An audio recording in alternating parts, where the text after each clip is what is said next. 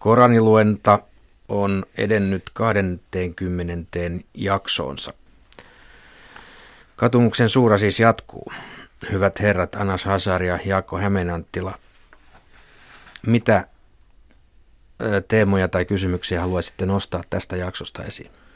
Siitä alustahan nousee hyvin luontevasti, luontevasti ajanlasku kysymys tuosta jakesta 30, 36 ja myöskin 37.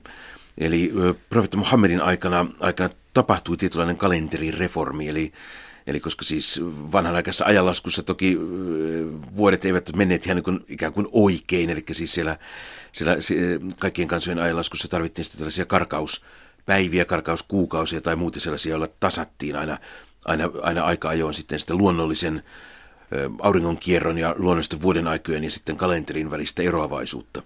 Tämä on, tämä on ihan, ihan yleistä, yleistä kaikissa vanhoissa kalentereissa. Profeetta Muhammedin aikana tuli tällainen kalenterireformi ikään kuin, jossa luovuttiin sitä edeltäneestä kalenterijärjestelmästä, jossa, jossa näitä karkauskuukausia sijoitettiin sinne, sinne kalenteriin, jotta saatiin, saatiin luonnollisen vuoden aikana, aikana sitten niin kalenteri tasatuksi sen luonnollisen vuoden kanssa.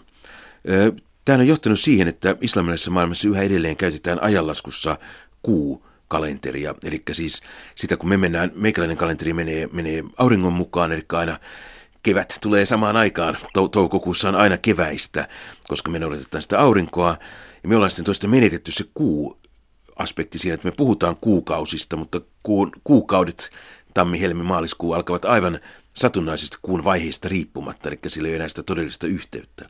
Islamilainen kalenteri tekee toisinpäin, se lähtee liikkeelle siitä, siitä, että kalenteri todellakin aina kuukausi alkaa sillä, että kuu tulee näkyviin, eli siis se on todellakin kuun kausi, se yksi, yksi kuukausi. Ja sitten mitä se aiheuttaa on tietysti se, että sitten islamilainen kalenteri niin kuin meihin verrattuna tavallaan niin kuin edistää suunnilleen 11 päivää vuodessa, jolloin islamilaiset kuukaudet kiertävät ympäri, ympäri meidän aurinkovuoden. Että kun joskus kysytään, että no mihin aikaan se muslimien paastokuukausi on, niin ainoa järkevä vastaus on se, että puhutko tästä vuodesta vai ensi vuodesta vai mistä vuodesta puhut. Se on tänä vuonna 11 päivää aikaisemmin kuin mitä se viime vuonna oli. Ja tämä on tietysti joskus aiheuttanut ongelmia, ja sen takia käytännössä on aina sitten pidetty aurinkokalenteri ja kuukalenterin rinnalla, että esimerkiksi keskiajalla maksettiin verot, tietysti sadon tultu olisi järjetöntä vaatia veroja silloin, kun, kun sato vasta, vasta tuloillaan. Ja sen takia verotussyistä on käytetty aina aurinkokalenteria ja samaten nykyäänkin, että islamilaisessa maailmassa aika usein käytetään kaksoispäiväyksiä, että kerrotaan sekä sen islamilaisen ajanlaskun mukaan että sitten tällaisen niin kuin läntisen ajanlaskun mukaan sitä aurinkokalenterin kannalta. Anas, mitä haluaisit nostaa esiin tästä jaksosta? Tässä tuli myös samalla poistettiin nämä, nämä lisäykset. Ennen islamia niin lisättiin kuukausi, tai, tai vaihdettiin kuukausien ajat. Jo, jo tarkoituksena on esimerkiksi siinä on tiettyjä pyhinvaelluskuukausia, jotka ovat pyhitettyjä. Ja sitten on yksi kuukausi, joka on, on Rajab, joka on erikseen, eli 3 plus 1, 4. Niin nämä, nämä kuukaudet on pyhitettyjä kuukausia, joten aikana ei tapahdu sota. Ja sitten ne saattoivat sanoa, että jos siirretään tämä Rajab-kuukausi vähän eteenpäin, niin sitten koska heillä oli taistelu kesken. Niin ne Voidaan sotia, niin, niin, niin että, että, että, joo, että, että, tässä tuli, että tämä ei voi tehdä, että kun se on pyhä kuukausi, se on pyhä, niin ei, ei, ei se voi tehdä, niin, että tämä on, tämä on kielletty asia. Niin se oikea on, että, että jokainen kuukausi pysyy ajallaan ja, ja niin edelleen. Sitten tästä toisin esiin jae 60. Siinähän luetellaan nämä, jotka ansaitsevat zakat, eli, eli se, se on osa islamin pilareista, joka on almu, säätetty almu, joka pitää, pitää antaa sitten näille, näille teille, joka on mainittu nimenomaan tässä jakeessa. Eli nämä kahdeksan kohtaa, nämä on ne, jotka ansaitsee tätä, ei muihin kohtiin. Tämä on se almu, sekä niin, niin kutsuttu almuvero, tai vaikka se ei ole ihan vero, mutta siis kuitenkin siis, näihin, näihin luetellaan niitä juuri tässä, tässä jakeessa. Eli köyhille, vähäosaisille, niille, jotka näkevät vaivaa niiden vuoksi, niille, joiden mieli on saatava taipumaan suosiolliseksi, orjien vapauttamiseen, velkaisille, Jumalan tiellä kulutettavaksi ja matkaaville. Se on tuollainen, sanotaan vanhan maailman ikään kuin sosiaaliturvajärjestelmä ollut. Että jos ajatellaan nykyaikaista tilannetta, niin me tietysti yhteiskunta yhä edelleenkin pitää huolta köyhistään, köyhistää vaikka ehkä, ehkä ei aina oikein sanotaan nykyään olla menossa, mutta meillä on kuitenkin tällainen sosiaaliturvajärjestelmä, joka, jotka, joka pitkälti juuri näitä ryhmiä meilläkin niin kuin rahoittaa ja hoitaa ja auttaa. Ja tämä on uusi systeemi ja ennen tätä niin meillähän oli hyvin heikko sosiaaliturvajärjestelmä ja voidaan sanoa, että niin kuin islamin keskiaikana ihan pitkälle sinne jonnekin varmaan 1700-luvulle asti, niin islamin ikään kuin sellainen, jos tätä zakat eli almuverojärjestelmää nimittää sosiaaliturvaksi, niin se oli tavallaan kehittyneempi muoto kuin mitä, mitä meillä on. Juuri näiden avulla väestö jättiin kahtia ne, jotka on, joilla on riittävästi omaisuutta, joiden tehtävä on maksaa zakaatia, ja ne taas, joilla on vähän omaisuutta tai jotka on tällaisissa erikoistilanteissa, kuten matkaaville ja tällaisille, he taas ovat näitä, joilla on oikeus saada sitä zakaatia. Ja tällä tavalla yhteiskunnassa saatiin aikaan sellainen tietty perussosiaaliturva jo, sanoisinko nyt niin kuin reilu tuhat vuotta aiemmin kuin länsimaalaisessa kulttuurissa, mm. kulttuurissa sitten. Siinä kannattaa huomioida, että, että zakat, zakat asioissa, eli, eli ikään kuin virkailijoille, ei saa mennä yli kuin yksi kahdeksasosaa palkkoihin. Eli tämä, tämä esimerkiksi tässä asettaa rajan esimerkiksi tälle. Julkishallinnon kulut pidetään kahdeksannessa osassa. Siinä se on opittavaa nyky, nykyhallinnon. Se on hyvin, hyvin opettavaista, opettavaista meille. Kiitoksia tästä. Saimme 20 osan mainiosti avatuksi. Uskovaiset. Monet oppineet ja munkit kuluttavat toisten omaisuutta turhuuteen ja estävät ihmisiä kulkemasta Jumalan tiellä. Julista sanomaa tuskallisesta rangaistuksesta niille, jotka vain varastoivat kultaa ja hopeaa, eivätkä käytä sitä Jumalan tiellä. Sinä päivänä heidän kultansa ja hopeansa kuumennetaan helvetin tulessa, ja he saavat siitä poltin merkin otsaansa, kylkeensä ja selkäänsä. Kas tässä se, mitä piditte varastossa itseänne varten. Maistakaahan nyt sitä, mitä olette varastoineet. Kuukausia on Jumalan edessä 12 Jumalan kirjan mukaan, niin kuin silloin, kun hän loi taivaan ja maan. Neljä niistä on pyhiä. Tämä on oikea uskonto. Älkää tehkö vääryyttä niiden aikana. Taistelkaa kaikkia monijumalaisia vastaan, niin kuin hekin taistelevat kaikkia teitä vastaan, ja tietäkää, että Jumala on hurskaiden kanssa. Karkauskuukauden julistaminen on ylenmääräistä epäuskoa, jolla uskottomia eksytetään. He julistavat sen arkikuukaudeksi yhtenä vuonna ja pyhäksi toisena pitääkseen Jumalan pyhittämien kuukausien luvun tasaisena – niin he julistavat arkikuukaudeksi sen, jonka Jumala on pyhittänyt, ja pitävät pahoja tekojaan hyvinä. Jumala ei johdata uskottomia. Uskovaiset, mikä teitä vaivaa? Kun teille sanotaan, kiiruhtakaa Jumalan tiellä, te vaivutte raskasmielisinä maahan. Tyydyttekö te tämän puoleiseen maailmaan ja luovutte tuon puoleisesta? Tuon puoleiseen verrattuna tämän elämän nautinto on lyhyt hetki. Jos ette kiiruhda, hän rankaisee teitä tuskallisesti ja laittaa tilallenne toisen kansan, ettekä te voi vahingoittaa häntä mitenkään. Jumala on kaikkivaltias. Vaikka te ette auta lähettilästä, Jumala auttoi häntä, kun uskottomat ajoivat hänet pois vain yhden miehen seurassa ja kun he olivat luolassa, ja hän sanoi toverilleen, älä sure, Jumala on meidän kanssamme. Silloin Jumala lähetti sakinansa heidän ylleen ja auttoi häntä joukoin, joita te ette voineet nähdä, ja antoi uskottomien jäädä häviölle. Jumalan sana on voitollinen, ja hän on mahtava, viisas. Kiiruhtakaa kevein tai raskain mielin ja kamppailkaa Jumalan tiellä omaisuudellanne ja hengellänne. Tämä on teille parasta. Kumpa vain tietäisitte. Jos määränpää olisi lähellä ja matka helppo, he seuraisivat sinua, mutta määränpää on vaivalloinen ja kaukana. He kyllä vannovat Jumalan nimeen, jos vain pystyisimme, lähtisimme teidän kanssanne. He tuhoavat itsensä ja Jumala tietää, että he valehtelevat. Jumala antakoon sinulle anteeksi. Miksi annoit heille luvan ennen kuin sinulle oli käynyt selväksi, ketkä heistä puhuivat totta ja ennen kuin tiesit, ketkä valehtelivat? Eivät Jumalaan ja viimeiseen päivään uskovat pyydä sinulta lupaa olla kamppailimatta omaisuudellaan ja hengellään. Jumala tuntee hurskaat. Ne, jotka eivät usko Jumalaan ja viimeiseen päivään, pyytävät sinulta lupaa, ja heidän sydämensä on epäilevä, ja he palaavat yhä uudestaan epäilyksiinsä. Jos he olisivat edes aikoneet lähteä, he olisivat varustautuneet sitä varten, mutta Jumala ei tahtonut heidän havahtuvan, vaan esti heitä, ja heille sanottiin, jääkää kotiinne. Jos he olisivat lähteneet teidän mukaanne, he olisivat vain aiheuttaneet sekaannusta ja epäsopua, toivoen teidän hajaantuvan, sillä osa teistä kuuntelee heitä, mutta Jumala tietää väärintekijät. He ovat aiemminkin halunneet hajaannusta ja kääntäneet asioita nurinniskoin, kunnes totuus tuli ja Jumalan tahto toteutui vastoin heidän tahtoaan. Jotkut heistä sanovat, anna minulle lupa, äläkä saata minua koettelemukseen. Eivätkö juuri he ole joutuneet koettelemukseen? Helvetti ympäröi uskottomat. Jos jokin hyvä kohtaa sinua, se harmittaa heitä. Mutta jos onnettomuus kohtaa sinua, he sanovat, me olemme hoitaneet omat asiamme. Sitten he kääntyvät iloisina pois. Sano, meitä kohtaa vain se, mitä Jumala on meille säätänyt. Hän on Herramme. Uskovaiset luottakoot Jumalaan. Sano, onko teillä muuta odotettavissa kuin että me saamme toisen kahdesta hyvästä? Me taas voimme odottaa, että Jumala rankaisee teitä itse tai meidän kättemme kautta. Odottakaa siis.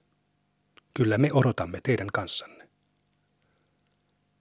Sano, jakakaa omaisuuttanne suosiolla tai vastoin tahtoanne. Ei sitä hyväksytä teiltä kuitenkaan. Te olette syntisiä.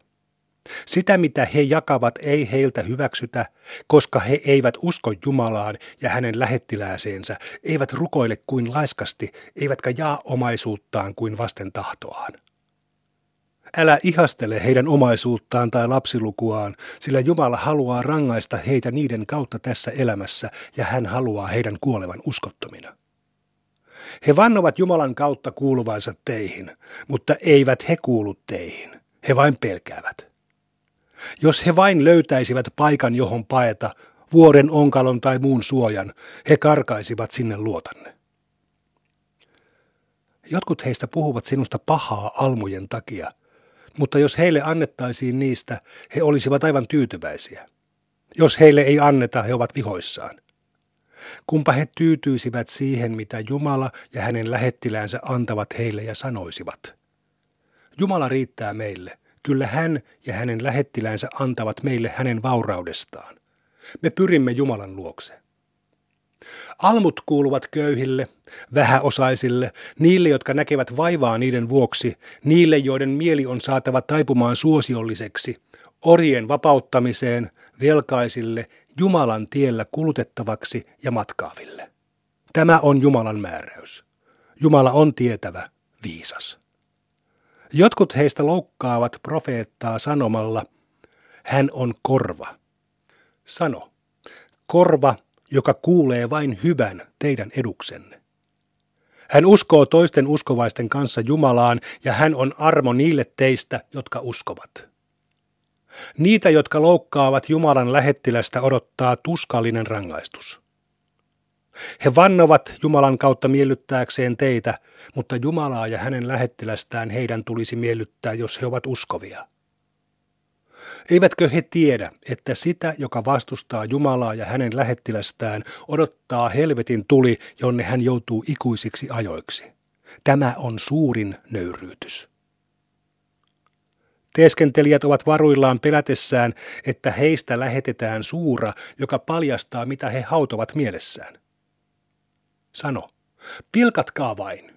Jumala tuo julki sen, mitä te varotte paljastamasta. Jos kysyt heiltä, he vastaavat. Me vain laskimme leikkiä ja huvittelimme. Sano, nauratteko te Jumalalle, hänen merkeilleen ja hänen lähettiläälleen? Älkää pyydelkö turhaan anteeksi, te olette kieltäneet vaikka jo uskoitte. Jos annammekin toisille teistä anteeksi, rankaisemme toisia heidän syntiensä takia. Teeskentelijät, sekä miehet että naiset, ovat kaikki samaa joukkoa. He käskevät pahaan, kieltävät hyvästä ja pitävät käteensä tiukasti kiinni. He ovat unohtaneet Jumalan ja hän on unohtanut heidät. Teeskentelijät ovat syntisiä. Jumala lupaa teeskentelijöille sekä miehille että naisille ja uskottomille helvetin tulen, jonne he joutuvat ikuisiksi ajoiksi. Se on heille oikein. Jumala kiroaa heidät ja heitä odottaa ikuinen rangaistus. He ovat kuin ne, jotka elivät ennen teitä. Näillä oli suuremmat voimat ja enemmän omaisuutta ja lapsia, ja he nauttivat osastaan. Samoin kuin he, tekin nautitte osastanne, ja samoin kuin he, tekin puhutte joutavia. Heidän työnsä valui hukkaan tässä ja tuon puoleisessa maailmassa, ja he joutuivat perikatoon.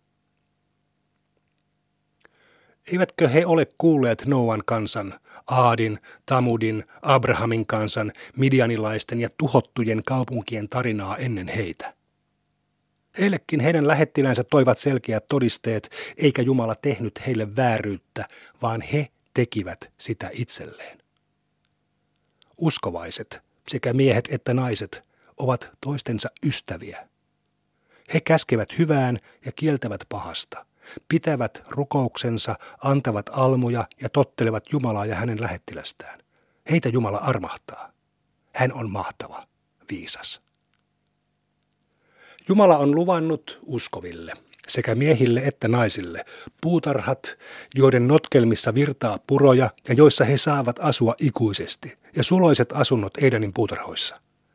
Mutta Jumalan mieltymys on kaikkein suurin palkka. Tämä on suurin voitto profeetta. Taistele uskottomia ja teeskentelijöitä vastaan ja ole heille kova.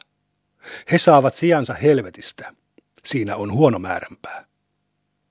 He vannovat Jumalan nimeen, etteivät ole puhuneet epäuskon sanoja, vaikka ovatkin niin tehneet, ja luopuneet alistumisesta tavoitellessaan sellaista, mitä eivät kuitenkaan saaneet. Eivät he ole muusta olleet katkeria kuin siitä, että Jumala ja hänen lähettiläänsä ovat hänen vauraudestaan tehneet heidät rikkaiksi. Jos he katuvat, on se parempi heille, mutta jos he kääntyvät pois, antaa Jumala heille tässä ja tuon puoleisessa elämässä tuskallisen rangaistuksen. Ei heillä ole ystäviä eikä auttajia. Jotkut heistä tekivät liiton Jumalan kanssa – jos hän antaa meille vauraudestaan, me annamme almuja ja olemme hurskaita. Mutta kun hän antoi heille vauraudestaan, he kitsastelivat ja kääntyivät pois. Silloin hän asetti teeskentelyn heidän sydämeensä siihen päivään asti, jolloin he kohtaavat hänet, koska he eivät täyttäneet Jumalalle antamaansa lupausta, vaan valehtelivat. Eivätkö he tienneet, että Jumala tietää heidän mietteensä ja salaiset puheensa, ja että hän on salaisuuksien tuntija? He panettelevat ja pilkkaavat uskovia, jotka vapaaehtoisesti antavat almuja ja niitä, joilla ei ole antaa muuta kuin työnsä. Jumala pitää heitä vielä pilkkanaan ja heitä odottaa tuskallinen rangaistus. Pyydä heidän puolestaan anteeksi tai ole pyytämättä – sillä vaikka pyytäisit heidän puolestaan anteeksi 70 kertaa, ei Jumala antaisi heille anteeksi, koska he eivät usko Jumalaan ja hänen lähettilääseensä. Jumala ei johdata syntisiä. Nyt iloitsevat ne, jotka jäivät koteihinsa Jumalan lähettilään lähtiessä, olivat haluttomia kamppailemaan Jumalan tiellä omaisuudellaan ja hengellään ja sanoivat, älkää kiiruhtako taisteluun tällaisella helteellä. Sano, helvetin tuli on vielä kuumempi. Kumpa he vain ymmärtäisivät. Naurakoot he hetken ja itkekööt sitten kauan palkaksi teoistaan. Jos Jumala tuo sinut takaisin heidän luokseen ja jotkut heistä pyytävät päästä mukaasi seuraavan kerran, sano. Te ette saa lähteä koskaan mukaani, ettekä taistella kanssani ketään vihollista vastaan. Te tyydyitte ensimmäisellä kerralla jäämään kotiin. Jääkää siis nytkin muiden kanssa. Älä rukoile yhdenkään heistä kuoltua, äläkä seiso hänen hautansa äärellä. He ovat kieltäneet Jumalan ja hänen lähettiläänsä ja kuolleet syntisinä.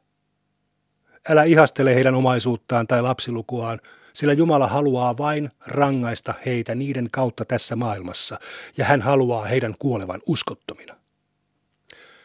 Kun alas lähetetään suura, jossa sanotaan, uskokaa Jumalaan ja kamppailkaa hänen lähettiläänsä rinnalla – Rikkaat heidän joukossaan pyytävät sinulta. anna meidän jäädä kotiimme. He tyytyvät jäämään muiden kanssa pois. Heidän sydämensä on sinetöity, eivätkä he ymmärrä. Mutta lähettiläs ja ne, jotka uskovat hänen kanssaan, kamppailevat omaisuudellaan ja hengellään. Kaikki hyvät palkkiot kuuluvat heille ja he menestyvät. Jumala on valmistanut heille puutarhoja, joiden notkelmissa virtaa puroja ja joissa he saavat asua ikuisesti. Tämä on suurin voitto. Beduinit tulivat saadakseen vapautuksen taistelusta, ja ne, jotka kielsivät Jumalan ja hänen lähettiläänsä, jäivät kotiin. Tuskallinen rangaistus kohtaa niitä heistä, jotka eivät usko. Heikoille, sairaille ja varattomille ei kotiin jäämistä lasketa synniksi, kunhan he vain ovat vilpittömiä Jumalaa ja hänen lähettilästään kohtaan. Hyväntekijöissä ei ole moitteen sijaa. Jumala on anteeksi antava, armelias. Moitteen sijaa ei ole myöskään niissä, jotka tulivat luoksesi, jotta antaisit heille ratsun. Kun sanoit, ei minulla ole antaa teille ratsuja, he kääntyivät pois silmät kyynelissä pahoillaan siitä, ettei heillä ollut, mitä kuluttaa Jumalan tiellä.